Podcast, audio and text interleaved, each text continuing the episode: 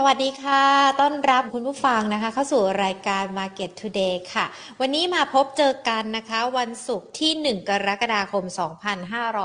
2565 ถือว่าเป็นวันสุดท้ายของสัปดาห์วันแรกของการก้าวเข้าสู่ ไม่ใช่ก้าวเข้าสู่ วันแรกของการสู่ไตรมาสที่ 3 แล้วก็ครึ่งปีหลังกันแล้วด้วยนะคะ โอ้โห วันเวลาผ่านไปเร็วมากเลยนะ เข้าสู่เดือนที่ 7 กันแล้วนะคะสำหรับปี 2565 เกิดเรื่องราวต่างๆมากมายเลยนะคะ ทั้งในแวดวงของการเงินการลงทุนภาวะเศรษฐกิจด้วย หลายๆคนมองว่าครึ่งปีแรกเนี่ยถือว่าหนักแล้วนะเกี่ยวกับในเรื่องของการลงทุนกับภาวะเศรษฐกิจ แต่ว่าครึ่งปีหลังเดี๋ยวต้องมาดูกันด้วยนะคะว่าทางออกมันจะเป็นอย่างไรหรือว่าทิศทางมันจะเป็นอย่างไรกันด้วยนะคะ เพราะว่าความไม่แน่นอนยังคงมีอยู่นะ ทั้งในเรื่องของการลงทุนรวมไปถึงสถานการณ์ต่างๆ ที่เกิดขึ้นกันด้วยนะคะ วันนี้มาเจอกันนะคะก็พูดคุยการเกี่ยวกับประเด็นต่างๆ รวมไปถึงการลงทุนในช่วงไตรมาสที่ 3 กันด้วยนะคะ แต่ก่อนที่จะไปพูดคุยกันค่ะ ขอบพระคุณผู้ใหญ่ของเรากันก่อนเลยนะคะ True 5G คบกับ True ดียิ่งกว่าค่ะ และจากทางด้านของธนาคารไทยพาณิชย์จำกัดมหาชนด้วยนะคะ ผู้ใหญ่ใจดีที่ให้การสนับสนุนรายการ Market Today ค่ะ ที่ทำให้เราเนี่ยได้มาพูดคุยกัน แล้วก็มาพบเจอกันเป็นประจำแบบนี้นะคะ และเดี๋ยวเรามาดูกันว่าวันนี้ตลาดหุ้นไทยเป็นอย่างไรกันบ้าง รวมไปถึงประเด็นต่างๆ ที่เกิดขึ้นกันด้วยนะคะ ตลาดหุ้นไทยวันแรกของเดือนกรกฎาคม ช่วงเช้าต้องบอกว่าปิดบวกมาได้นะคะ ให้ลบลงทุนเนี่ยใจชื้นเนาะแล้วก็มีความหวังว่าครึ่งปีหลังมันน่าจะดี วันนี้นะคะหุ้นไทยช่วงเช้าเนี่ยปิดกันไป 1,572.31 จุด บวกขึ้นมาได้นะคะ 3.98 จุด หรือว่าบวกขึ้นมาสัก 0.25%มูลค่าการซื้อขาย 26,000 กว่าล้านบาท ยังถือว่าค่อนข้างที่จะเบาบางนะคะสำหรับในช่วงเช้า แต่ว่าเดี๋ยวปิดตลาดมาดูกันอีกรอบหนึ่งนะคะว่าทิศทางหรือว่าแม้แต่มูลค่าการซื้อขายจะเป็นอย่างไรกันบ้างค่ะ วันนี้ต้องบอกว่าหุ้นไทยบ้านเราเนี่ยก็แกว่งตัวบวกลบตามตลาดภูมิภาคนะคะ ที่ดูเหมือนว่าภูมิภาคเนี่ยจะมีการปรับตัวย่อลงกันเป็นสัดส่วนใหญ่ เนื่องจากราคาพลังงานกับราคาน้ำมันที่มีการปรับตัวลดลงด้วยนะคะ แต่ว่าขณะเดียวกันบ้านเราเนี่ยมีประเด็นที่อาจจะได้แรงหนุนก็คือในเรื่องของการที่ธนาคารแห่งประเทศไทยปลดล็อกในการที่จะให้ภาคธนาคารจ่ายเงินปันผล เดี๋ยวมาไล่เรียงในประเด็นนี้กันนะคะ ก็เลยอาจจะทำให้หุ้นกลุ่มแบงก์เนี่ยมีการปรับตัวขึ้นมาได้ ขณะเดียวกันถ้ามาดูการหุ้นที่มีหลักทรัพย์การซื้อขายสูงที่สุดนะคะ ช่วงเช้าวันนี้ อันดับแรกเนี่ยตัวสอพอกับบ้านปูมีการย่อลงมานะคะ บ้านปูเนี่ยย่อกันลงไปติดลบ 2.38%นะมูลค่าการซื้อขาย 1,097 ล้านบาท ถ้ามาดูการวันนี้นะคะ K-Bank บวกขึ้นมาได้ 1% 1,700 1,078 ล้านบาทนะคะสำหรับมูลค่าการซื้อขายในช่วงเช้า JMT CPO มีการปรับตัวเพิ่มขึ้นนะคะ JMAT ก็มีการปรับตัวเพิ่มขึ้นเช่นเดียวกัน แต่ว่าก็ยังคงมีตัวอื่นที่มีการปรับย่อลงไปนะ อย่าง AOT TU นะคะ แล้วก็ WPH นะคะ ที่มีการปรับตัวย่อ เดี๋ยวช่วงบ่ายมาดูกันว่าทิศทางจะเป็นอย่างไรกันบ้าง มาเจาะลึกกันนิดนึงดีกว่านะสำหรับในเรื่องของ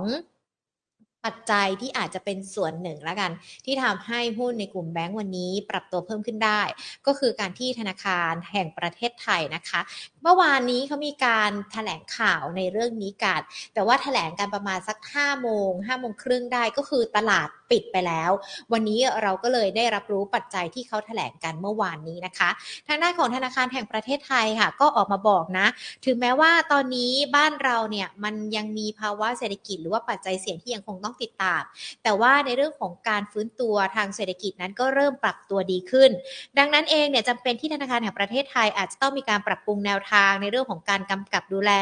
การลดทอนมาตรการบางส่วนออกด้วยนะคะ เพื่อที่จะทำให้เศรษฐกิจนั้นเติบโตด้วยศักยภาพของเขาเอง โดยไม่ต้องมีมาตรการเข้าไปอัดไปเป็นแรงกระตุ้นนะคะ มีในส่วนของมาตรการที่เกี่ยวข้องกับภาคธนาคาร สถาบันการเงิน แล้วก็มามาตรการที่ตรงจุดเจาะกลุ่มมากยิ่งขึ้นสำหรับกลุ่มเปราะบางกันด้วยนะคะ มาตรการที่เกี่ยวข้องกับภาคธนาคารแล้วก็สถาบันการเงินนะคะ ก็คือในเรื่องของการยกเลิกการจำกัดอัตราจ่ายเงินปันผลจากเดิมเนี่ยที่จำกัดจ่ายไม่เกิน 50%ของกำไรสุทธิประจำปี แต่ว่าตอนนี้เขามีการยกเลิกกันแล้วนะคะ เนื่องจากที่ผ่านมาเนี่ยผลการทดสอบระดับเงินกองทุนของธนาคารพาณิชย์ ภายใต้ภาวะวิกฤตนะคะ บ่งชี้ว่าธนาคารพาณิชย์บ้านเรายังคงมีความแข็งแกร่ง มีเงินกองทุน และมีเงินสำรองที่เพียงพอ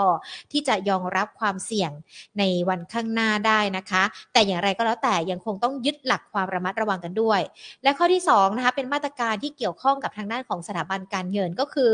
ปรับอัตราเงินนำส่งเข้ากองทุน FID ETF นะคะ ก็ถือว่าเป็นการปรับมา พิ่มเท่าเดิมนะ 0.46%ต่อปี จากเดิมเนี่ยช่วงโควิด -19 เนี่ยมีการปรับตัวลดลงไปเหลือ 0.23%นะคะ ตอนนี้ก็เริ่มจะกลับมาเป็นปกติแล้ว แต่ว่าจะให้เริ่มกันเนี่ยก็คือต้นปีหน้านะ ต้นปี 2566 อันนี้จะเป็นการปรับกฎเกณฑ์จะเข้ามาดูแลในส่วนของสถาบันการเงิน ถ้าคุณผู้ชมดูที่หน้าจออยู่จะเห็นเขาเรียกว่าชาร์ตเนาะหรือว่ากราฟิกที่เอาขึ้นมาจากทางด้านของแบงก์ชาติสอเสืององูจุดก็คือสถาบันการเงินนะคะ อันนี้เดี๋ยวแปลให้ให้ฟังก่อนจะได้เข้าใจที่ตรงกันด้วย ส่วนอีกมาตรการหนึ่งนะคะก็คือในเรื่องของ มาตรการที่จะเข้ามาช่วยเหลือลูกหนี้ ที่ยังได้รับผลกระทบต่อเนื่อง โดยเฉพาะกลุ่มเปราะบางนะคะ มาตรการเดิมที่ยังมีผลอยู่ก็คือในเรื่องของการแก้ไขหนี้ระยะยาว โครงการพักทรัพย์พักหนี้ มาตรการสินเชื่อฟื้นฟูนะคะ ส่วนมาตรการเพิ่มเติมเพื่อดูแลลูกหนี้รายย่อยที่มีความเปราะบางก็คือในเรื่องของการคงอัตราการผ่อนชำระบัตรเครดิตขั้นต่ำ ที่ 5%ออกไปอีก 1 ปีจนถึงสิ้นปี 2566 หลังจากนั้นจะมีการปรับขึ้นแบบค่อยเป็นค่อยไปนะคะ ปี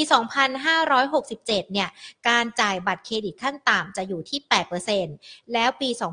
2568 จะกลับเข้าสู่ภาวะปกติที่ 10%ตอนนี้ 5 ปีอยู่ แล้วก็จะขยับปี 67 เป็น 8%และหลังจากนั้นปี 68 ก็คือจะปรับเพิ่มขึ้นเป็นระดับปกติก็คือ 10%นะคะ แล้วก็ขณะเดียวกันจะมีการปรับปรุงโปรแกรมจ่ายหนี้ของโครงการคลินิกแก้หนี้ด้วย แล้วก็เตรียมมาตรการต่างๆ เพื่อที่จะเข้ามาดูแลกลุ่มคนเปราะบาง รักษาสภาพคล่องในครัวเรือนให้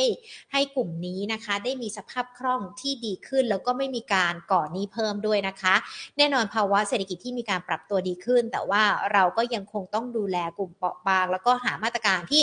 ตรงจุดมากที่สุด กลุ่มไหนผ่อนคลายกันได้ หรือว่าเริ่มที่จะดูแลตัวเองได้แล้ว ก็จะต้องถอนมาตรการออกมา เพื่อเป็นการรักษาระดับเสถียรภาพของเศรษฐกิจด้วยนะคะ ก็เป็นมาตรการจากทางด้านของธนาคารแห่งประเทศไทยที่ที่เอามาอัปเดตกันด้วย ส่วนอีกหนึ่งเรื่องนะคะที่ต้องบอกว่าเป็นตัวเลขที่น่าดีใจและการเกี่ยวกับในเรื่องของการส่งออก วันนี้กระทรวงพาณิชย์มีการเปิดเผยตัวเลขการส่งออกของบ้านเรานะคะพฤษภาคมเนี่ยเปิดเติบโตได้เป็นตัวเลข 2 หลักเลยนะ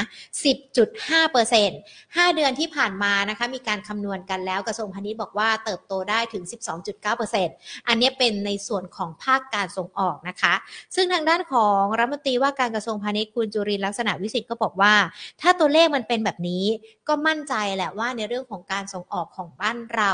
น่าจะขยายตัวได้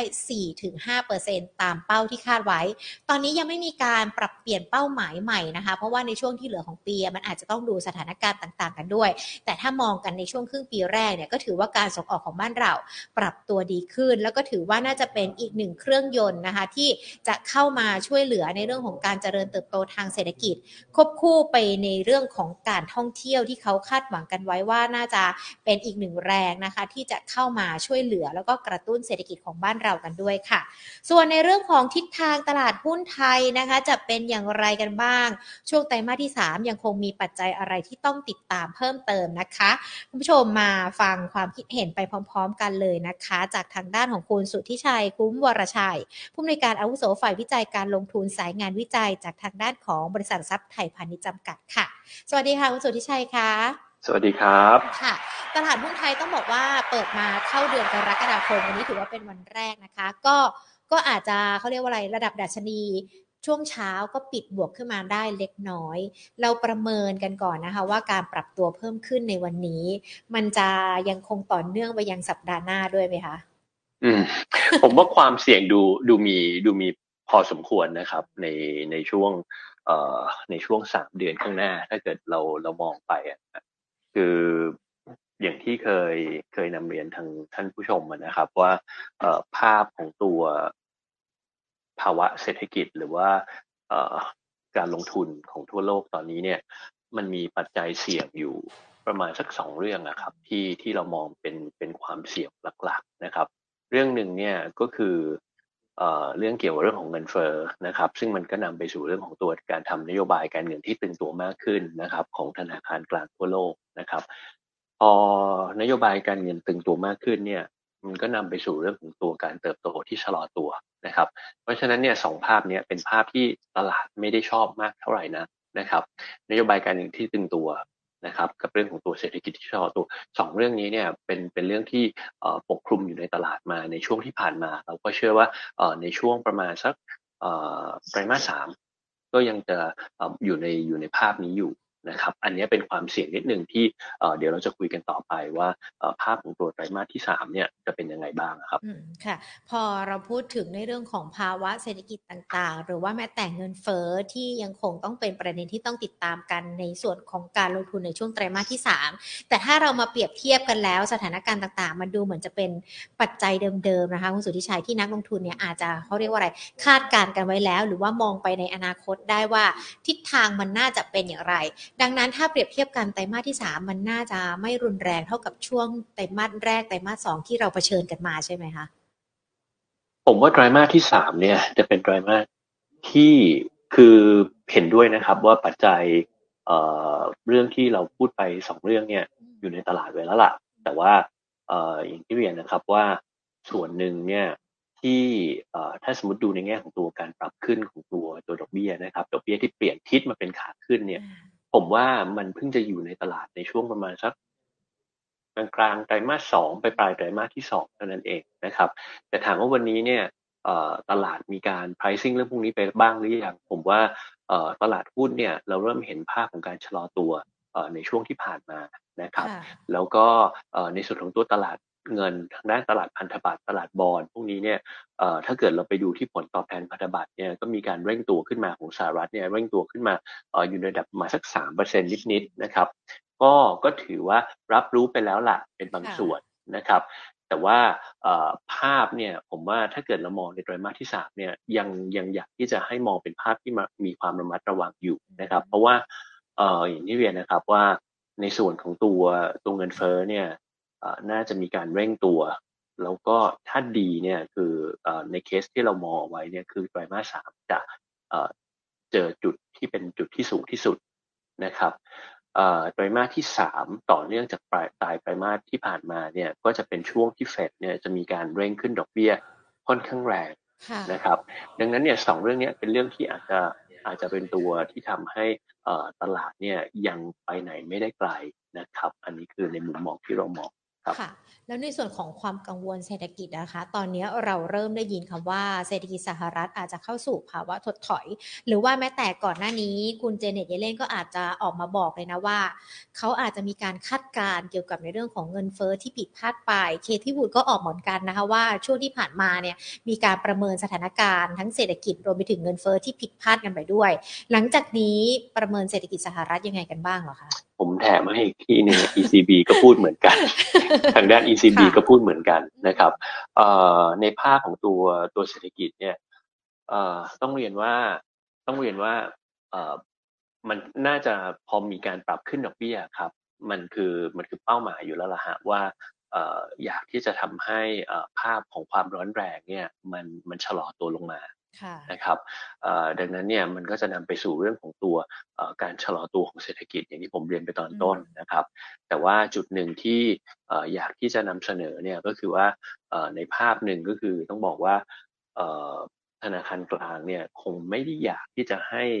เหยียบเบรกแรงจนกระทั่งเศรษฐกิจเนี่ยมันมันมันเป็นเห็นตัวเลขติดลบนะครับ ถ้าเขา manage ได้เนี่ยผมว่าเขาก็อยากที่จะพยายามบริหารจัดการให้มันอยู่ในระดับที่เป็นลักษณะที่ เอ่อเขาเรียกว่า soft landing คือคือชะลอนั่นแหละ แต่ไม่ได้ถึงขนาดว่าจะไปเกิด recession นะครับ ซึ่งภาพของของโลกเนี่ยผมว่าเอ่อวันนี้เนี่ย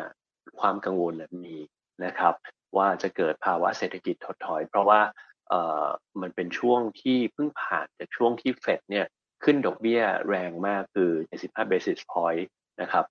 ผมจำไม่ได้แล้วว่าว่าว่าแรงที่สุดในช่วงกี่ปีนะครับค่ะแต่ว่าก็ก็ถือว่าเอ่อเป็นช่วงที่เร่งมาค่อนข้างแรงนะครับ ดังนั้นเนี่ยความกังวลเนี่ยมันเกิดขึ้นนะครับตอนนี้เนี่ยพอถ้าเกิดเราไปพูดถึงว่าเออแล้วความกังวลแบบนี้เนี่ยมันมันจะนำไปสู่เอ่อความเสี่ยงของการชะลอตัวเลยหรือเปล่าผมนะครับในฝั่งตัว SCBS เราเนี่ยเอ่อยังเชื่อว่า ปีนี้เนี่ยสหรัฐจะยังไม่เกิดภาพของการ recession นะครับ แล้วผมก็เชื่อว่าเอ่อในมุมของตลาดวันนี้เนี่ยก็เอ่อยังไม่ได้มองภาพนั้น แต่ว่าตลาดเนี่ยมีความกังวลอยู่นะครับค่ะอันเนี้ยผมว่าผมว่าเป็นเป็นประเด็นหนึ่งที่ที่รออยู่ ในส่วนของตัวไทยเราเองเนี่ยผมว่าภาพนะฮะในส่วนของตัวเอ่อ GDP เอาเงินเฟ้อก่อนแล้วกันค่ะเงินเฟ้อเนี่ยก็มีโอกาสที่จะเร่งตัวขึ้นมา เราก็น่าจะสูงสุดในไตรมาสที่ 3 เช่นเดียวกันนะครับแล้วก็หลังจากนั้นเนี่ยน่าจะคลายตัวลงมาได้นะครับแล้วก็ในส่วนของตัว GDP เนี่ยเราเชื่อว่าเอ่อไตรมาสที่ 4 จะเป็นไตรมาสที่ดีที่สุดในรอบปีค่ะนะครับเอ่อค่อยๆเร่งตัวขึ้นมานะครับ เพราะว่าเอ่อเราเริ่มเปิดกิจกรรมทางเศรษฐกิจมากขึ้นเอ่อเปิดประเทศนะครับ แล้วก็เอ่อรายได้จากการท่องเที่ยวเนี่ย ก็น่าจะเริ่มเอ่อมีการฟื้นตัว แล้วก็ไปพีคสุดในช่วงไตรมาสที่4นะครับเอ่อภาพของตัวตัวกรงของบ้านเราเองเนี่ยผมว่าเอ่อเราคงมองภาพว่าปีนี้น่าจะมีการปรับขึ้นดอกเบี้ยแหละนะครับค่ะอย่างที่เคยเคยคุยกันนะครับ แต่ว่าเอ่อภาพของตัวกรงงบ้านเราเนี่ยคงจะเป็นลักษณะของการปรับขึ้นแบบทยอยปรับค่อยเป็นค่อยไปนะครับ ปีนี้เนี่ยเรามองประมาณสัก 50 basis point ค่ะครับ พอเรามองกันเนี่ยช่วงไตรมาสที่ 3 จะเห็นจุดสูงสุดในหลาย ๆ เรื่องที่เป็นปัจจัยลบนะคะเงินเฟ้อที่น่าจะขึ้นทั่วโลกรวมไปถึงไทย เรื่องของแรงขึ้นของอัตราดอกเบี้ยที่อาจจะมีการปรับเพิ่มขึ้นด้วย ทุก ๆ อย่างปรับเพิ่มขึ้นแบบนี้ มันจะส่วนทางกับในเรื่องของตลาดหุ้นด้วยไหมคะดัชนีมันมีโอกาสปรับตัวย่อลงไหมคะถ้าเจอปัจจัยต่าง ๆ เหล่านี้ที่เราคุยกัน อืมคือคือจริง ๆ ถ้าเกิดว่าเราดูในภาพของ ของสถิตินะครับ ผมพูดถึงสถิติก่อนละกันค่ะนะครับ ปกติแล้วเนี่ยไตรมาสที่สามเป็นไตรมาสที่เอ่อตลาดหุ้นไทยเนี่ยให้ผลตอบแทนที่ที่ต่ำที่สุดในรอบปีนะครับเอ่อในบางปีเนี่ยก็เป็นติดลบด้วยนะครับ เพราะฉะนั้นเนี่ยเอ่อผมว่าภาพเนี้ยเป็นเป็นภาพของอดีตก่อน นะครับ แล้วเดี๋ยวเราค่อยมามามาประติดประต่อกับในส่วนของตัวเอ่อภาพของตัวเศรษฐกิจที่ที่เราคุยกันไปเมื่อสักครู่นะครับค่ะตอนนี้เนี่ยพอพอกลับไปดูในภาพของไตรมาสที่สามเนี่ยเราไปดูสแตทเหมือนเดิมนะฮะว่าเออแล้วกลุ่มหุ้นประเภทไหนนะครับที่ที่จะเอ่อมีมีการปรับตัวได้ดีกว่ากว่าตลาดนะฮะก็พบว่ากลุ่มหุ้นใหญ่ดีกว่าหุ้นเล็กนะครับ กลุ่มหุ้นที่เป็นลักษณะเอ่อของเชิงที่เป็นแบบเอ่อ ความเสี่ยงต่ำอะฮะหุ้นค่ะเชิงรับ defensive ก็ดีกว่าหุ้นที่เป็นวัฏจักรนะครับ ซึ่งเอ่อพอเราไปมองภาพของตัวไตรมาสที่สามที่ผลตอบแทนมันไม่ได้ดีเนี่ยอันนี้ก็ตรงไปตรงมาครับว่าพอพอไม่ได้ดีเนี่ยกลุ่มที่ให้ผลตอบแทนก็จะเป็นกลุ่ม กลุ่มที่เป็นเอ่อกลุ่มที่มีความผันผวนต่ำกลุ่มที่เป็นเอ่อเชิงรับนะครับค่ะแต่ถ้าเกิดเรามองข้ามไปในไตรมาสที่สี่เนี่ยปกติแล้วอะครับ เราก็จะพบว่าไตรมาสที่สี่เนี่ยจะเป็นผลเอ่อเป็นปีเอ่อเป็นเป็นไตรมาสที่มีผลผลตอบแทนของตัวตลาดเนี่ยสูงที่สุดในรอบปีนะครับเอ่อไตรมาสที่สามสิ่งที่เรากำลังจะเจออยู่เนี่ยนะครับค่ะอย่างที่เรียนไปว่าสแตทกับเอ่อภาพของเงินเฟ้อที่เร่งตัวขึ้น ดอกเบี้ยที่เป็นการเหยียบเบรกแรงที่สุดในรอบในรอบนี้ นะครับจะอยู่ในช่วงแรกนะฮะเพราะฉะนั้นเนี่ยเอ่อผมว่าภาพของไตรมาสสามปีนี้ก็จะคล้ายๆ กับในอดีตที่ผ่านมานะครับค่ะก็คือมีความเสี่ยงที่เอ่อตลาดหุ้นเนี่ยจะเอ่อไม่ได้ไปไหนไกลนะครับ แล้วก็ในภาพของดาวไซด์เนี่ยอาจจะต้องมีความการระมัดระวังอยู่ ค่ะ เรามองในเรื่องของ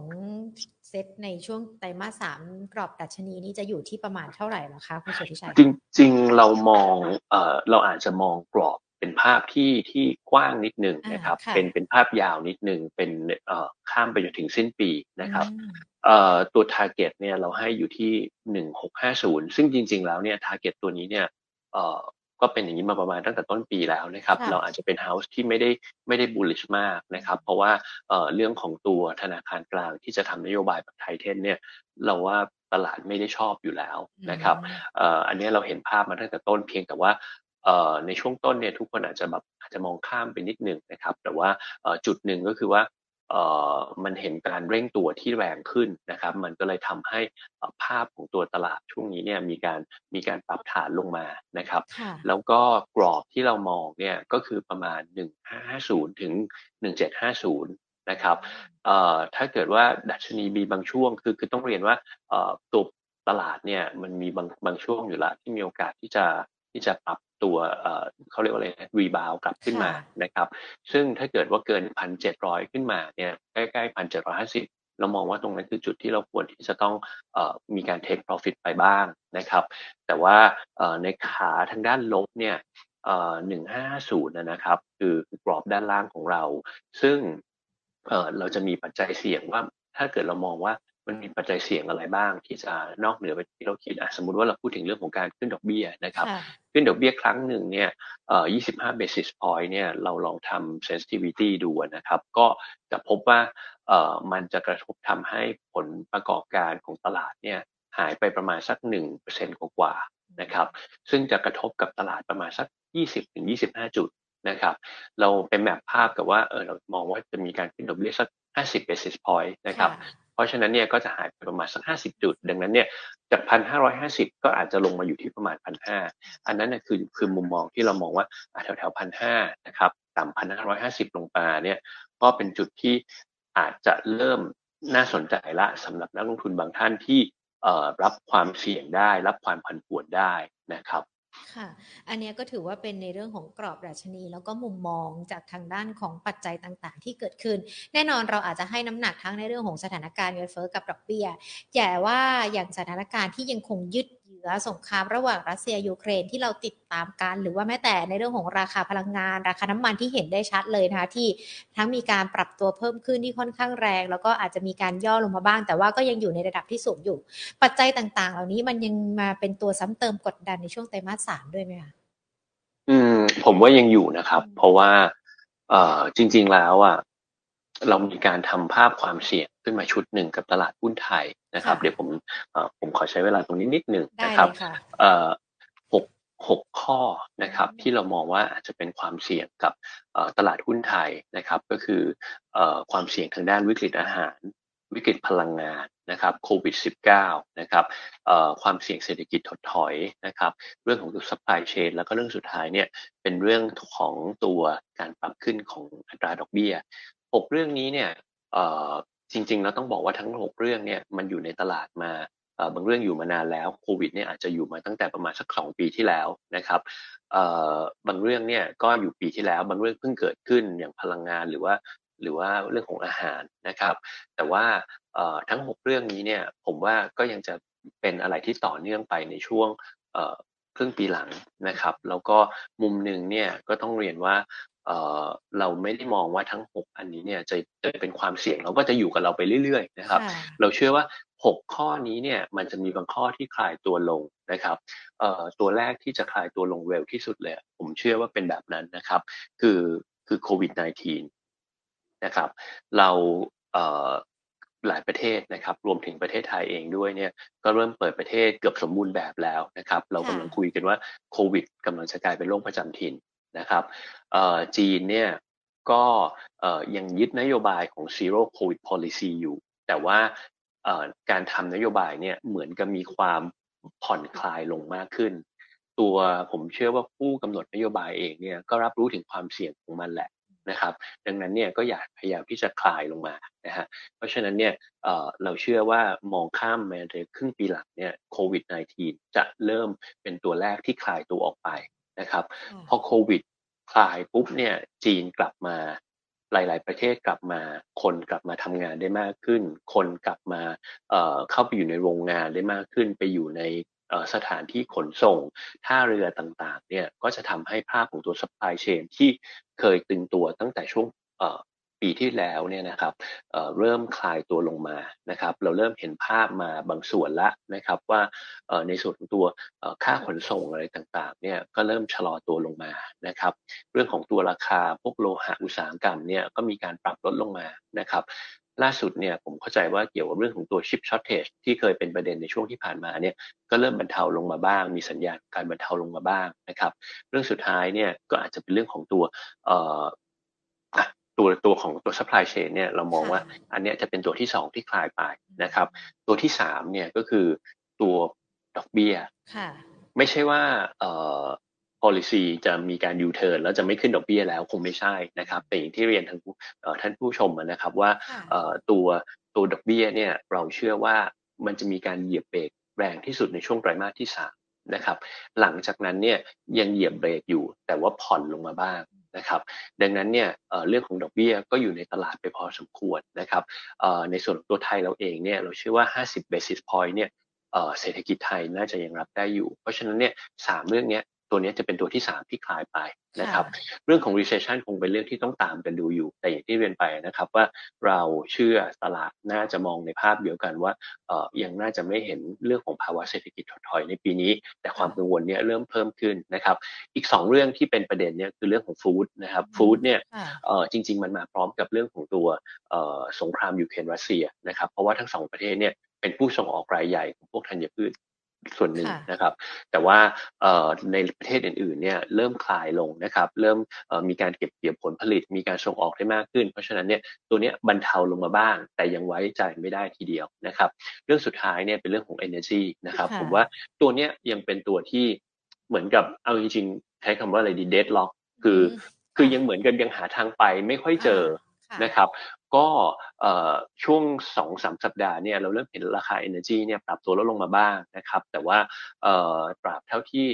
ตัวสงครามกับยูเครนกับรัสเซียเนี่ยยังไม่จบเนี่ยผมว่าในความเสี่ยงในในแง่ของตัวอุปทานเนี่ยก็ยังคงอยู่นะครับ แล้วถึงแม้ว่าถ้าเกิดว่ายูเครนรัสเซียจบเนี่ยเราต้องกลับมานั่งนึกดูว่าราคาน้ำมันจะลงไปอยู่แถวๆระดับประมาณ 8-90 เหมือนเดิมก่อนเกิดสงครามหรือเปล่า อันเนี้ยผมออยากทิ้งเป็นคำถามให้ทางท่านผู้ชมลองลองนึกดูนะครับว่าเรื่องของตัวการคว่ำบาตรเนี่ยยังจะต่อเนื่องไปไหมนะครับ ยุโรปเนี่ยจะทำเหมือนกับไม่เคยเกิดอะไรขึ้นมา แล้วก็กลับไปใช้พลังงานจากรัสเซียเหมือนเดิมจริงหรือเปล่า ถ้าไม่ใช่เนี่ยแปลว่าอุปทานก็ยังมีความเป็นตัวต่อ นะครับค่ะเรามองกันเนี่ยปัจจัยเสี่ยงหรือว่าปัจจัยที่ต้องติดตามมันมีถึง 6 ข้อเลยนะคะ เกี่ยวกับในเรื่องของการลงทุนในตลาดหุ้น มันจะมีปัจจัยดีสักครึ่งหนึ่งของปัจจัยเสี่ยงที่เข้ามาสนับสนุนหุ้นไทยไหมคะผมว่าปัจจัยดีเนี่ยเอ่อสำหรับประเทศไทยเราเองเนี่ย ผมว่าเรื่องที่สำคัญที่สุดก็คือเรื่องของการกลับมาทำกิจกรรมทางเศรษฐกิจที่มากขึ้นนะครับภาพของตัว การเติบโตทางเศรษฐกิจเนี่ยก็น่าจะฟื้นตัวได้นะครับแล้วก็จะทยอยเร่งตัวขึ้นในช่วงไตรมาสสองต่อเนื่องไปยังไตรไตรมาสสามต่อเนื่องไปยังไตรมาสที่สี่ที่เรียนนะครับว่าเรามองว่าตัวเศรษฐกิจไทยเนี่ยน่าจะสูงสุดในรอบปีในไตรมาสที่สี่นะครับ เพราะฉะนั้นเนี่ยน่าจะเป็นเรื่องดีที่รออยู่ก็คือมุมในส่วนของตัวเรื่องของตัวเศรษฐกิจไทยที่อาจจะต่างกับ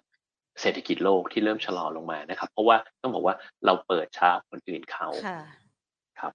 เราเปิดช้ากว่าคนอื่น มันก็มีข้อดีแบบนี้นี่เองนะคะ ที่เศรษฐกิจน่าจะเริ่มปรับตัวดีในภาวะที่คนอื่นอาจจะมีการปรับตัวย่อลง แน่นอนว่าพอเราติดตามปัจจัยต่างๆ ที่เกิดขึ้นแล้วนะคะคุณสุริชัย พอช่วงไตรมาสสามเนี่ยแน่นักลงทุนก็อาจจะอยากมองหาในเรื่องของช่องทาง หรือว่าแม้แต่กลยุทธ์การลงทุนกันด้วยนะคะ ดังนั้นเองรูปแบบการลงทุนในช่วงไตรมาสที่ 3 แนะนำนักลงทุนหน่อยดีกว่าค่ะว่านักลงทุนเขาควรที่จะต้องมีการปรับรูปแบบการลงทุน หรือว่าจะต้องเพิ่มกลยุทธ์เพิ่มเทคนิคอะไรกันบ้างคะ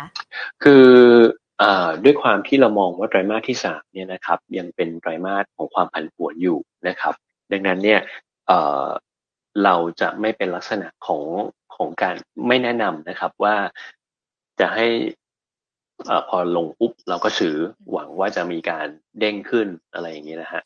คือเราต้อง selective นะครับ เราต้องอมีการเลือกหุ้นที่ มีความมั่นใจสูง แล้วก็มีความปลอดภัยสูงนะครับหุ้นประเภทนั้นเนี่ยก็จะมีคุณทีเรียอยู่ประมาณสักสองเรื่องที่เราเอามาใช้ในรอบนี้นะครับ ก็คือข้อที่หนึ่งเนี่ยเรื่องของหุ้นที่มีคุณภาพ ผลประกอบการมีคุณภาพที่ดี อันนี้อันนี้แปลว่าอะไรแปลว่า ครึ่งปีหลังเนี่ยแนวโน้มของตัวผลประกอบการเนี่ยน่าจะมีโอกาสที่จะโตได้นะครับ แล้วก็จุดหนึ่งเนี่ยต้องบอกว่าการที่เรามองหุ้นประเภทนี้ เพราะว่าเราเชื่อว่าหุ้นที่ผลประกอบการเนี่ยค่อนข้างมั่นคงเเวลาที่ตลาดลงจะลงไม่ไม่มากเท่าตลาดนะครับค่ะในขณะเดียวกันเวลาที่ตลาดเอ่อฟื้นตัวเนี่ยจะฟื้นตัวได้ดีกว่าตลาดนะครับ ดังนั้นเนี่ยก็จะเป็นจุดที่เอ่อเราเอามาใช้เป็นเป็นข้อแรกนะครับค่ะข้อที่สองเนี่ยผมว่าเอ่อเราควรจะไปดูหุ้นที่ valuation ไม่แพงนะครับ ในภาวะที่ความเสี่ยงเยอะนะครับ ตลาดผันผวนมากเอ่อหุ้นที่เคยได้รับการเขาเรียกว่าอะไรนะ relate ขึ้นไปค่ะเทรดที่แพงๆเนี่ยเอ่อก็มีโอกาสที่จะถูกกระแทกลงมาได้เยอะขึ้น เพราะว่าภาวะที่เอ่อ ตลาดกลัวความเสี่ยงเนี่ยเอ่ออะไรที่มี multiple สูงๆนะครับเคยให้พรีเมียมเอาไว้เยอะๆเนี่ยก็อาจจะถูกดึงลงมา ถ้าเกิดเราดูย้อนหลังกลับไปเนี่ยเราอาจจะพบว่าทั้งตลาดหุ้นหลักๆ อย่างอเมริกานะครับหรือว่าแม้กระทั่งตลาดหุ้นไทยเราเองเนี่ยตัว EPS ของตลาดเนี่ยไม่ได้ถูกปรับลงกันมากสักเท่าไหร่นักนะครับค่ะจริงๆยังดูนิ่งๆเลยด้วยซ้ำแต่ว่าตลาดเนี่ยเอ่อในฝั่งของตัว S&P 500 เนี่ยเป็น bear market ไปละ ก็คือลงไปเกิน 20% ค่ะ นะครับ อันนั้นมันเกิดมาจากอะไร คือคือ EPS ไม่ได้ลง ก็แปลว่าจริง ๆ แล้วเนี่ยเอ่อ multiple เนี่ยถูกดึงลง การรับความเสี่ยงของตลาดทำได้น้อยลงนะครับ ดังนั้นเนี่ยหุ้นที่แพงก็มีความเสี่ยงที่อาจจะถูกกระทบได้นะครับ ดังนั้นเนี่ยการเลือกหุ้นของเราก็ก็จะใช้ก็จะใช้สองสองค่ะเรื่องเนี้ยเป็นเรื่องหลักนะครับธีมที่เราเอามาใช้อะนะครับ ก็เอ่ออาจจะใช้ธีมเป็นลักษณะของเอ่ออย่างที่เรียนไปว่าเรื่องของ supply chain เนี่ยจะมีการคลี่คลายลงไปนะครับ เราก็เอาคนที่ได้ประโยชน์จากเรื่องของ supply chain เนี่ยคลี่คลายนะครับ มาเป็นธีมในการคัดเลือกหุ้นธีมที่หนึ่งนะครับเรื่องที่สองเนี่ยก็จะเป็นเรื่องของตัว reopening นะครับค่ะซึ่งเอ่อเราพูดกันเรื่องนี้มามาพอสมควรตลาดพูดเรื่องนี้กันมาพอสมควรนะครับ แต่ก็ยังเชื่อนะครับว่าเอ่อธีมนี้ยังเป็นธีมที่ คงจะอยู่กับเราไป เพราะว่าเอ่อนโยบายต่างๆเนี่ยน่าจะค่อยๆผ่อนคลายลงไปเรื่อยๆนะครับกับฝั่งของบ้านเราเอง แล้วก็เอ่อพี่ใหญ่ในเอเชียอย่างจีนนะครับธีมที่สามเนี่ยเอ่อจริงๆก็คือเป็นธีมที่เราพูดไปตอนแรกก็คือค่ะหุ้นที่หุ้นที่เป็น quality กับสุดท้ายเนี่ยก็จะคือจะเป็นตัวหุ้นที่เป็นเอ่อลักษณะของเอ่อ valuation ไม่ได้แพงครับค่ะ คุณสุทธิชัยค่ะ ถ้าสมมติว่าอยากจะให้ยกตัวอย่างให้เห็นภาพชัดมากยิ่งขึ้นนะคะ ใน เรื่องของการเลือกหุ้นตามธีมต่างๆ ที่เราดูมาหรือว่าแม้แต่หุ้นที่เกี่ยวข้องกับในเรื่องของผลประกอบการที่ดี valuation ยังไม่แพงมันจะมีเป็นตัวกลุ่มอุตสาหกรรมไหน หรือว่าพอจะบอกเป็นชื่อรายหุ้นที่ยกตัวอย่างให้กับนักลงทุนทราบได้ไหมคะครับคือในส่วนของตัวตัวกลุ่มอุตสาหกรรมเนี่ยค่ะเอ่อเราเราจะมองกลุ่มธนาคารนะครับ แล้วก็กลุ่ม กลุ่มที่เป็นกลุ่มอุตสเอ่อกลุ่มอาหารและก็เครื่องดื่มนะครับค่ะเราเชื่อว่าเอ่อกลุ่มนี้เนี่ยเอ่อในแง่ของตัวผลประกอบการก็จะฟื้นตัวได้ดีในช่วงครึ่งปีหลังนะครับ แล้วก็เอ่อในภาพของ valuation เนี่ยก็ไม่ได้แพงนะนะครับ อันนี้เนี่ยก็จะเป็นสองกลุ่มที่เราอาจจะมองว่าเอ่อดูค่อนข้างที่จะที่จะเข้าตานะครับ แล้วก็ถ้าเกิดเราไปดูในแง่ของตัวผลประกอบการของกลุ่มธนาคารเนี่ยเอ่อทาง SCBS เราก็มีการทำพรีวิว ของไตรมาสนี้ออกมาพอดีนะครับค่ะก็ก็มองเห็นภาพที่เอ่อน่าจะมีการฟื้นตัวได้ year on year นะครับจากปีที่แล้วนะครับเอ่อหลักๆเนี่ยที่ที่เติบโตได้ในแง่ของตัวเอ่อเทียบกับปีที่แล้วเนี่ยก็เป็นเรื่องของตัวเอ่อเรื่องของตัวการตั้งสำรองที่ที่ลดลงนะครับ แล้วก็เอ่อในภาพหนึ่งเนี่ยผมว่าเอ่อประเด็นเกี่ยวกับเรื่องของตัว การจ่ายปันผล การยกเลิกการเอ่อกลุ่มการจ่ายปันผลอะไรอย่างเงี้ยนะฮะลดปลดล็อก ก็อาจจะทำให้กลุ่มเนี้ยโอเคว่าดูมีความอ่าน่าสนใจ อาจจะมีการจ่ายอินทริมออกมาได้นะครับค่ะสำหรับตัวที่เคยจ่ายนะครับ ก็จะเป็นตัวหนึ่งแหละที่เอ่อน่าจะทำให้ช่วงนี้เนี่ยเอ่อเรื่องของปันผลก็อาจจะเป็นจุดหนึ่งที่ตลาดอาจจะมองอยู่บ้างนะครับ ก็เอ่อเราเชื่ออย่างหนึ่งว่าเอ่อเรื่องของปันผลเนี่ย จริงๆ ตลาดก็พอจะคาดอยู่แล้วล่ะว่าน่าจะค่อยๆ ทยอยปลดล็อกออกมานะครับค่ะรวมไปถึงเรื่องของตัว FIDF อะไรต่างๆนะครับก็น่าจะมีการปลดในช่วงเอ่อในหมายหมายถึงขยับกลับไปเหมือนเดิมเนี่ยในปีหน้านะครับซึ่งเป็นเป็นสิ่งที่เอ่อเรามองเอาไว้แล้ว แล้วก็อยู่ในโมเดลของนักวิเคราะห์อยู่แล้วนะครับค่ะ ก็ก็จะเป็น 3 กลุ่มนะคะที่น่าจะตอบรับกับธีมต่างๆ ที่ที่เราพูดคุยกันมีธนาคารอาหารเครื่องดื่มนะคะที่ที่ดูจะเข้ากับในเรื่องของลักษณะที่คุณสุริชัยแนะนำกันด้วย ถ้าอย่างนั้นเรามาแนะนำนักลงทุนกันอีกสักเรื่องหนึ่งดีกว่าค่ะ ดูปัจจัยกันแล้วทั้งปัจจัยบวกปัจจัยลบนะคะ รวมไปถึงเทคนิควิธีการเลือกหุ้นกันแล้วด้วยนะคะ เราก็มักจะได้ยินคำพูดกันอยู่บ่อยๆนะว่าตอนนี้แบบเศรษฐกิจก็ไม่ดีลงทุนอะไรก็ไม่ดีกอดเงินสดกันไว้ก่อนดีกว่าคุณสุริชัยบอกว่าในวิธีการกอดเงินสดของนักลงทุนเนี่ยมันควรจะแบ่งแบ่งออกมาด้วยไหมคะ หรือว่าสัดส่วนของพอร์ตการลงทุนควรจะต้องกระจายความเสี่ยงยังไงกันบ้าง ผมว่าในช่วงที่ตลาดผันผวนนะครับ คือคือการถือเงินสดเนี่ยก็ในสัดส่วนระดับหนึ่งเนี่ยนะครับ ประมาณสัก 20-30%ผมว่า ก็เป็นก็เป็นทางเลือกที่สามารถที่จะทำได้นะครับเเพื่อที่จะรอที่จะไปลงทุนเพิ่มในช่วงที่ตลาดปรับฐานลงมาอย่างที่เราเรียนไปตอนต้นนะครับ อันนี้ก็จะเป็นจุดหนึ่งที่ที่สามารถทำได้ แต่ว่าการถือมากจนเกินไปเนี่ยเรากำลังจะเจอเงินเฟ้อในระดับที่เกินห้าเปอร์เซ็นตนะฮะแปลว่าอยู่เฉยๆเนี่ยเงินเฟ้อก็อาจจะหายเอ้ยค่างเงินของเราก็อาจจะหายไปถูกไหมครับ เพราะฉะนั้นเนี่ย ผมว่าถือเอาไว้เพื่อเตรียมลงทุนนะครับ อันนี้ก็ก็เป็นก็เป็นจุดหนึ่งที่ที่ที่ดีนะครับอีกอย่างหนึ่งคือผมผมแอสซูมผมสมมุตินะฮะว่าตัวเงินที่เราว่าเนี่ยเป็นเงินที่ถูกการออกมาแล้วสำหรับการลงทุน ผมเชื่อว่าทุกคนเนี่ยน่าจะต้องมีเงินฉุกเฉินกันเอาไว้อีกส่วนหนึ่งอยู่แล้วนะครับ เราจะไม่ไปแตะถึงจุดนั้นนะครับเราจะพูดถึงเฉพาะในส่วนของการลงทุนนะฮะ เพราะฉะนั้นเนี่ยเราเราก็จะมองเป็นลักษณะแบบนั้นนะฮะว่าในส่วนของการลงทุนถ้าเกิดอยากจะ cash out ออกมาบ้างนะครับตลาดมีการฟื้นตัวขึ้นมานะครับ จนเข้าใกล้พันเจ็ดผมไม่แน่ใจว่าจะเกิดขึ้นหรือเปล่าในปีนี้เออในในช่วงของไตรมาสที่สามนะครับเอ่อก็มีโอกาสจะเป็นไปได้ตลาดมีมีโอกาสจะเกิดขึ้นได้ทุกอย่างนะครับ ก็อาจจะเอ่อ take profit ออกมาบางส่วนนะครับ แล้วก็รอนะครับ เพราะว่า ผมเชื่อว่ารอบนี้เนี่ยของตลาดเนี่ยมันจะไม่ได้เปลี่ยนทิศทางเป็นดีตัวขึ้นไปแรงๆ แล้วก็เร็วๆนะครับ จะมีการขึ้นสลับย่อมาเรื่อยๆนะครับ เพราะฉะนั้นเนี่ยการซื้อเนี่ยผมว่าจับจังหวะนิดนึงแล้วก็รอนะครับอันนี้เป็นเป็นในภาพของตัวกลยุทธ์ของการลงทุน หรือว่าการจัดสรรเงินสำหรับการเอาไปลงทุนของเรานะครับ แล้วก็ถ้าเกิดดูในภาพของตัวเดี๋ยวเราอาจจะพูดกันต่อไปก็ได้ฮะเกี่ยวกับเรื่องของตัวหุ้นที่น่าสนใจครับค่ะะถ้าอย่างนั้นหลาย ๆ คนรอกันอยู่นะคะสำหรับหุ้นที่น่าสนใจกันด้วยนะคะ คุณสุนิชัยขามีอยู่ใช่ไหมคะ ในตลาดที่อาจจะยังเผชิญกับปัจจัยถาโถมเข้ามาแบบนี้ค่ะ ผมผมมองเป็นอย่างนี้นะครับว่าหุ้นที่น่าสนใจเนี่ยเราเรามีการเลือกหุ้นมาสำหรับมาที่สาม นะครับสอดคล้องกับธีมที่นำเรียนท่านผู้ชมไปตอนแรกนะครับหุ้นห้าตัวนี้เนี่ยอาจจะมองแล้วเหมือนกับว่าไม่ได้เป็นหุ้นที่มีความที่เป็นหุ้นเชิงรับมากนัก ไม่ได้เป็น defensive มากนักนะครับมุมหนึ่งที่เรามองเนี่ยคือเราจะรอซื้อนะครับเราก็เตรียม position เอาไว้ เพื่อที่จะ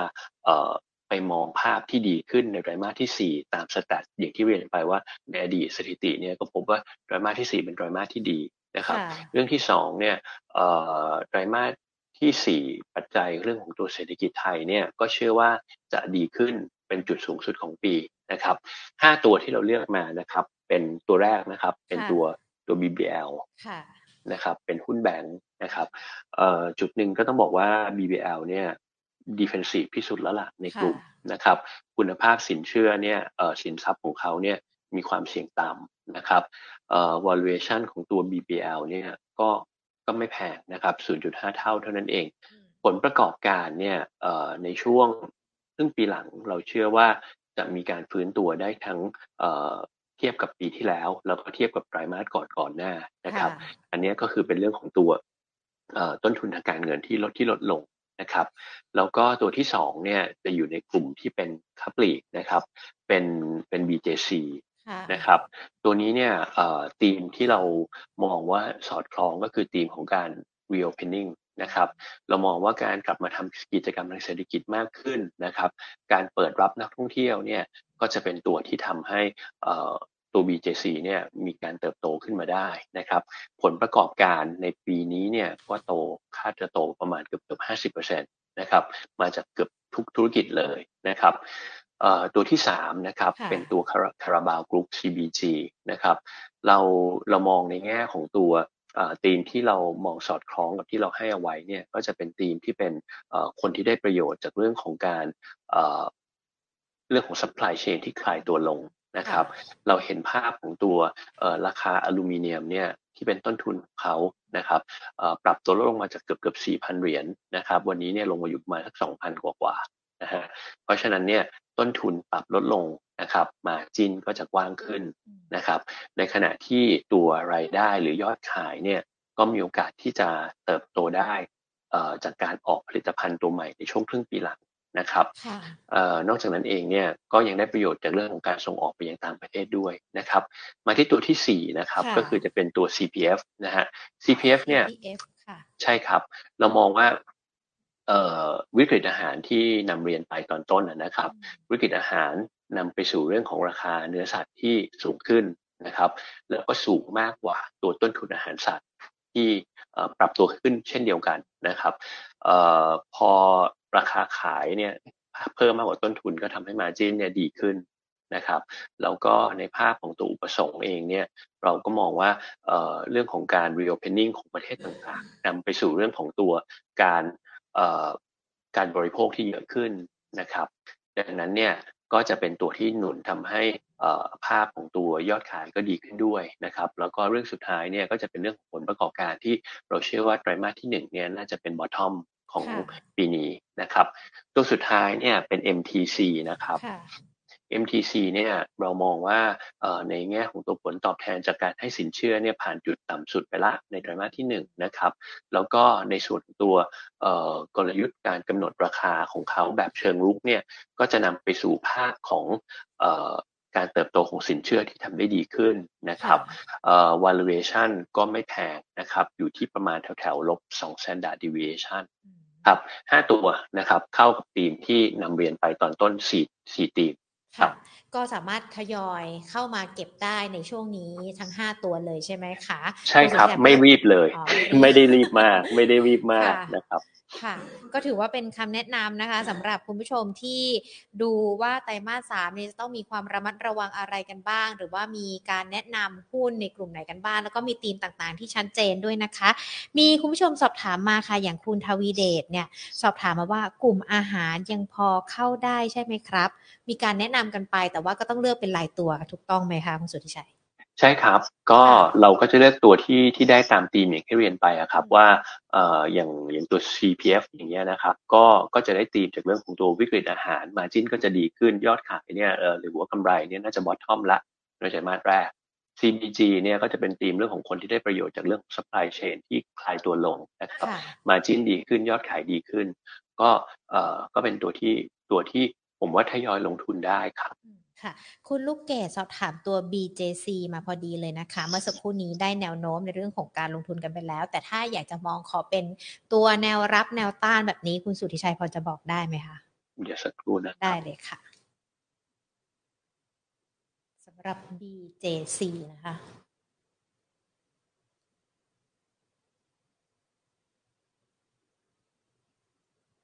วันนี้คุณผู้ชมสนใจเกี่ยวกับในเรื่องของเนื้อหานะแสดงว่าตั้งใจฟังกันมา ตั้งแต่ตอนเราเริ่มรายการเลยเนาะ มีการสอบถามคำถามมา เกี่ยวกับกลุ่มต่างๆ ที่เราพูดคุยกันไปด้วยนะคะ ถามย้ำเพื่อความมั่นใจกันด้วยนะคะขอบคุณนะครับ ได้เลยค่ะ คุณพีรพงศ์เป็น FC คุณสุทธิชัยด้วยนะ มาทักทายกันในไลฟ์ของเราด้วยนะคะ สวัสดีครับ ค่ะ ก็ถ้าเกิดดูแนวเอ่อรับแรกเนี่ยผมว่าน่าจะอยู่แถวประมาณสามสิบสองนะครับ ถ้าถัดไปเนี่ยอาจจะลงลงไปลึกนิดนึงแล้วครับ ก็คือแถวๆมาสักสามสิบบาทนะครับ แนวต้านเนี่ยเอ่อถ้าเกิดมองเร็วๆเลยนะครับเอ่อก็จะอยู่แถวๆประมาณสักสามสิบสามบาท ซึ่งอาจจะอาจจะต่ำไปนิดนึงนะครับ แล้วก็ ถัดจากนั้นไปเนี่ยก็ประมาณสักสามสิบสี่ถึงสามสิบห้าครับค่ะ อ่า ได้เลยค่ะสำหรับการพูดคุยในวันนี้นะคะ นักลงทุนเรียกได้ว่าได้รับคำแนะนำนะคะเกี่ยวกับในเรื่องของการจัดพอร์ตการลงทุนต้อนรับในช่วงไตรมาสที่3นะคะ พร้อมคำแนะนำวิธีการเลือกหุ้นเป็นรายกลุ่มด้วยนะคะ รวมไปถึง 5 หุ้นที่ ไม่ต้องรีบในขณะนี้ แต่ว่าให้ทยอยทยอยกันได้ เพื่อรอการฟื้นตัวในช่วงไตรมาสที่ 4 นะคะ ที่คุณสุทธิชัยนำมาเล่าให้กับเราฟังกันด้วยนะคะ วันนี้ขอบพระคุณมาก ๆ เลยนะคะ แล้วเดี๋ยวโอกาสหน้าพูดคุยกับ Market Today อีกนะคะ ได้ครับค่ะสวัสดีครับสวัสดี คุณสุทธิชัยคุ้มบรชัยท่านผู้อำนวยการอาวุโสฝ่ายวิจัยการลงทุนสายงานวิจัย จากบริษัทหลักทรัพย์ไทยพาณิชย์จำกัดนะคะ พูดคุยการวันนี้เชื่อว่าเรามีการพูดคุยการมองถึงภาพรวม ภาพใหญ่ภาพกว้าง ที่มันมีอิทธิพลเกี่ยวกับในเรื่องของการลงทุนในตลาดหุ้นนะคะ เป็นปัจจัยที่เกิดขึ้นจากต่างประเทศ แล้วก็ปัจจัยในประเทศด้วย อย่างที่คุณสุทธิชัยบอกไป ตอนนี้มันยังถือว่ามี 6ปัจจัยเสี่ยงเลยนะคะ ที่นักลงทุนอาจจะต้องจับตา มันคือปัจจัยเดิมๆทั้งหมด ปัจจัยใหม่ ๆ ทั้งหมด แล้วก็ใน 6 ปัจจัยเนี่ยมันจะมี 3 ปัจจัยที่น่าจะผ่อนคลายขึ้นก็คือสถานการณ์มันน่าจะดีขึ้น ก็จะอาจจะทำให้ตลาดหุ้นไทยไม่ได้แย่ลงไปมากกว่าที่เราคิดกัน แต่มันก็ยังถือว่าเป็นเรื่องที่ต้องติดตาม ส่วนปัจจัยที่จะมาสนับสนุนในเรื่องของตลาดหุ้นไทยหนึ่งปัจจัยเท่านั้นนะคะก็คือปัจจัยที่เกิดขึ้นในบ้านเรา การเร่งลงทุนการเร่งฟื้นตัวของเศรษฐกิจไทยที่อาจจะเข้ามาช่วยในเรื่องของการลงทุนในตลาดหุ้นได้นะคะ ดังนั้นก็ยังคงเป็นปัจจัยที่ต้องติดตาม มองกรอบกว้างกันสักนิดหนึ่งที่คุณสุชัยบอกไป คืออาจจะมองกรอบยาวไปจนถึงปลายปีก็คือ 1,500 550 ถึง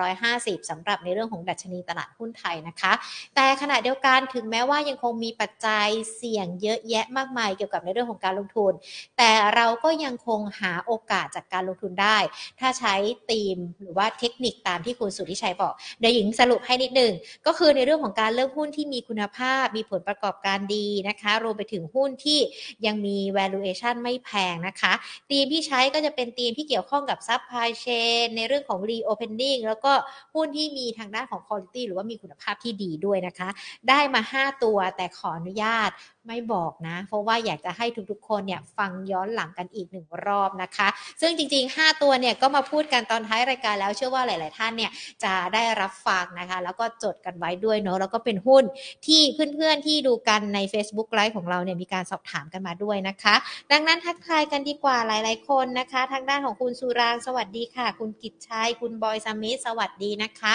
รวมไปถึงคุณพิรพงศ์สวัสดีค่ะ สวัสดีทีมงานด้วยนะคะ คุณพิรพงศ์บอกมาถ้าทีมงานเราดู Facebook ไลฟ์หรือว่า YouTube ไลฟ์กันอยู่ทักทายคุณพีรพงศ์ได้นะคะ คุณพองวิสวัสดีค่ะ คุณลูกผู้ชายไม่กินเส้นเล็กนะคะ คุณลูกเกดได้คำแนะนำของ BJC ไปแล้วเนาะส่วนคุณทวีเดชก็สวัสดีค่ะ กลุ่มอาหารยังพอเข้าได้ไหมครับ คุณสุทธิชัยบอกแล้วมี 2 ตัวเนาะที่เข้าไปได้เดี๋ยวลองฟังกันดูนะ ถ้าฟังไม่ทันมีตัวไหนกันบ้าง ส่วนใครที่บอกว่าอยากจะฟังอะไรที่แบบจุอกจุใจเกี่ยวกับในเรื่องของการลงทุนสัก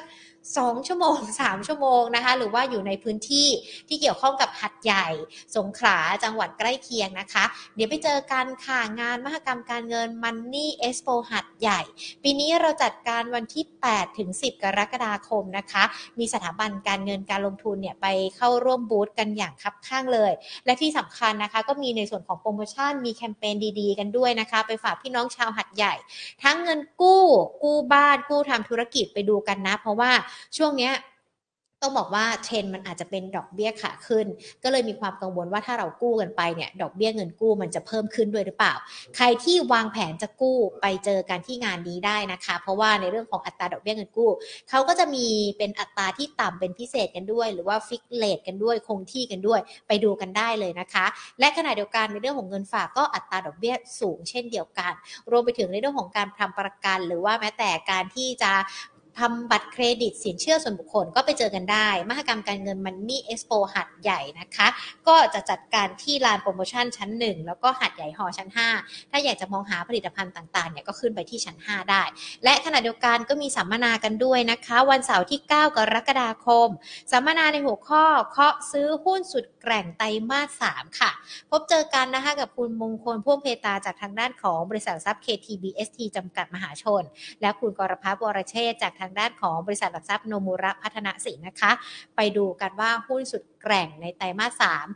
เคาะซื้อตัวไหนได้หรือว่าตัวไหนคุณเล็กเลี่ยงนะคะ ก็ไปเจอกันได้ที่งานมหกรรมการเงินมันนี่เอ็กซ์โปหัดใหญ่ หรือว่าจะชมผ่าน Facebook Live ของเราได้นะคะ ทางด้านของ Facebook Money and Banking Channel แล้วก็ YouTube Money and Banking Channel นี่แหละค่ะ สามารถมาดูสดๆกันได้ไปพร้อมๆ กันกับพี่น้องชาวหัดใหญ่ด้วยนะคะ รวมไปถึงวันอาทิตย์ที่ 10 กรกฎาคมค่ะ สัมมนาในหัวข้อรู้ทันภัยการเงิน จากทางด้านของธนาคารแห่งประเทศไทยสำนักงานเขตภาคใต้นะคะ ตอนนี้รูปแบบภัยการเงินมีเยอะแยะมากมายเลย ดังนั้นไปเรียนรู้ให้เท่าทันเพื่อป้องกันการโดนแฮ็กข้อมูล หรือว่าการโดนโจรกรรมผ่านทางอิเล็กทรอนิกส์ต่าง ๆ ที่เป็นข่าวเป็นข่าวในขณะนี้กันด้วยนะคะ ติดตามกันค่ะอั แน่นจัดเต็มจริง ๆนะคะสำหรับพี่น้องชาวสงขลาหัดใหญ่จังหวัดใกล้เคียงกันด้วยนะคะ แล้วก็ไปพบเจอกันค่ะ ส่วน Market Today นะคะ วันนี้หมดเวลาแล้วนะคะ สัปดาห์หน้า